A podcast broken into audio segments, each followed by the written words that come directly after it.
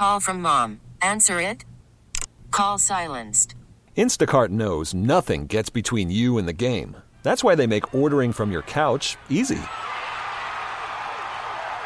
Stock up today and get all your groceries for the week delivered in as fast as 30 minutes without missing a minute of the game. You have 47 new voicemails. Download the app to get free delivery on your first three orders while supplies last. Minimum $10 per order. Additional terms apply. What's driving the conversation in California today? Every weekday at this time, we explore a topic that's making news in our state. This is the state of California. And good afternoon. I'm Doug Sovern, KCBS political reporter and host of The State of California, along with Patti Reisin. With just six weeks until the California primary election, state Republicans are more optimistic than ever that they can finally win a statewide race this November. First, they have to crack the top two on the June ballot to even qualify for November. Yeah, six weeks, Patti. Hard to believe. I don't know how focused on these races uh, the California electorate is yet, but that is a real question for Republicans in some races. Will they be shut out of some general election contest, as they have been in the U.S. Senate races the last two times? If they do make the top two, uh, could they really win one of these offices in a year when national tailwinds are at their back? Well, They'll have to capitalize on lukewarm support for President Biden and Vice President Harris, even in California, to try to make some inroads in a state dominated by Democrats. The GOP came out of its weekend convention with some momentum, but also some old divisions, and that all makes clear it's got a long way to go on its comeback trail in California, Patti. Okay, so let's talk about which races are the Republicans' best shots in California. Break it down for us. Well, those would really be attorney general and state controller, which are, you know, slightly down ballot at the statewide level, but key offices that often lead to something else down the road. Uh, and, you know, one of the problems the Republicans have is their bench is so thin. They didn't really have anybody to run for governor or senator. And you need to start getting people into some of these other positions before you can take a shot at those biggest seats. So, attorney general is going to be really interesting. We've had two of the uh, contenders on our show already. Uh, we had um, Anne Marie Schubert, the Sacramento DA, yesterday. We had Nathan Hochman last week. We hope to have Rob Bonta shortly. There's another Republican in the race named Eric Early. He lost the Republican uh, Party endorsement over the weekend to Hochman. So Hochman is the uh, you know officially endorsed candidate of the party. So it's kind of a four way race. You have to assume Rob Bonta advances to the primary because he's a Democrat, and Democrats outnumber Republicans two to one. And most Democrats in California just vote for the Democrat, uh, especially the one they know best, and he's the only one there. So the fight is for that second spot, and it could be Nathan Hochman, the Republican, but Anne Marie Schubert has a lot of law enforcement support. She's running as an independent. It is certainly possible that she gets into that top two, and there's no Republican on the ballot in November. We could see that happen. And then the other one where they really are focused is state controller, and there it's sort of the opposite. There's only one one big Republican, and that's Lanhee Chen, who is a professor from Stanford, who we've had on a number of times on this show.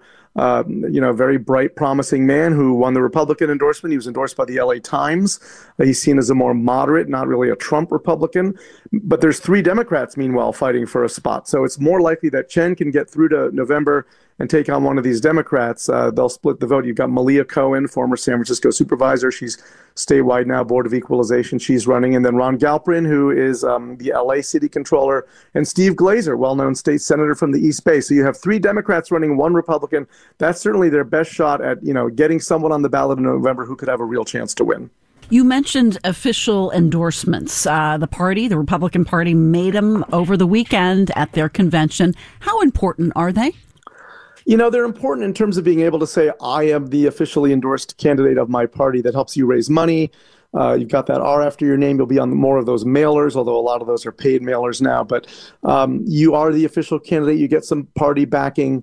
Uh, but you know, there have been times in the past when they couldn't. It takes sixty percent to get an endorsement. So there have been plenty of times when uh, no one has um, won the endorsement, and sometimes the person who has, you know, loses in a in a landslide. So it doesn't matter that much, but it does bring in money, and it, that can you know bring in more volunteers and give you that official stamp of approval, which can make a difference, especially for voters who aren't paying that much attention. If they know that one candidate was officially favored over the other from their party, that that can make some difference.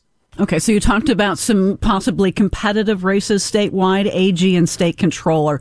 Non competitive are the big marquee races, governor and U.S. senator.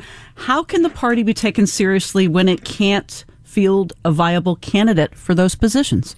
Yeah, it probably can't, uh, which is why you see so many stories about the Republican Party, you know, failing and, and on its way to obsolescence in California when they only have 23% of the voters or, or something around that the last time I looked. And Democrats have twice as many, and there's more no party preference than Republicans. Um, but as I said, you know, they've tried the the billionaire thing, they've tried the movie star thing. I mean, they need someone like that to step up, and no one did. Uh, the people who tried before lost badly, uh, both against Gavin Newsom and then in the recall. Um, so uh, they don't really have the kind of person it takes. Brian Dahle, state senator from northern part of the state, got the Republican Party endorsement over the weekend. It was not easy for him to get. There's a lot of Republican uh, candidates. He barely got it.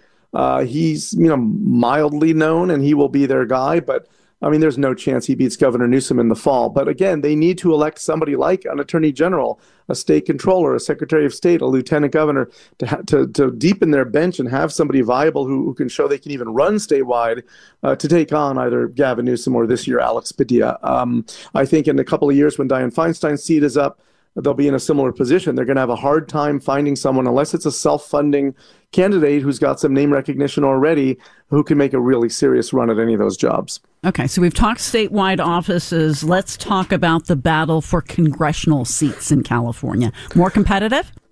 Yeah, there's, you know, seven or eight key races again, as there often are, but they're not all really so swingy this time. I mean, most of them are held by Democrats. Uh, they may be open for retirement, but I think most of them are probably going to stay with the Democrats. There's a couple seats that the Democrats are going to target that are held by um, Republicans like Mike Garcia in, the, in Southern California, which where the Democrats have a real chance of flipping those seats. And then there's a couple of, of Democratic seats that the Republicans are targeting that they could flip. So when all is said and done, we may end up with the same sort of delegation we have now. Uh, you know, with very few Republicans, the GOP might take one or two away, and then the Democrats might take one or two away the other way. So it could end up really uh, an even toss up in the end. But that's not going to stop the national parties from putting a lot of money into California because, as we know, the Republicans really are set on taking back the House in November and making Kevin McCarthy Speaker, not Nancy Pelosi. So every seat makes a difference, and California will be the focal point of a lot of that. Thank you, Doug. Thank you, Patti. And of course, the state of California is on every day at 3:30. You can also find it on the Odyssey app and wherever you get your podcasts. You can find me on Twitter at SovernNation. Tomorrow, we're going to be talking about water and in, in the face of the California drought, what things are working in the Bay Area to save water. I'm Doug Sovern, KCBS. All star closer Kenley Jansen, we have a question. What's the best podcast of all time? Baseball isn't boring, baby. I'm Rob Bradford, and every single day I'm sitting down with the biggest names to show you this great game is the greatest game. It's my podcast, it's my passion. It's a cause I started more than two years ago, and is now the most prolific national daily baseball pod there is. Another fact, so jump aboard the BIB Express. Follow and listen to Baseball Isn't Boring, presented by Wasabi Hot Cloud Storage on the free Odyssey app or wherever you get your podcasts.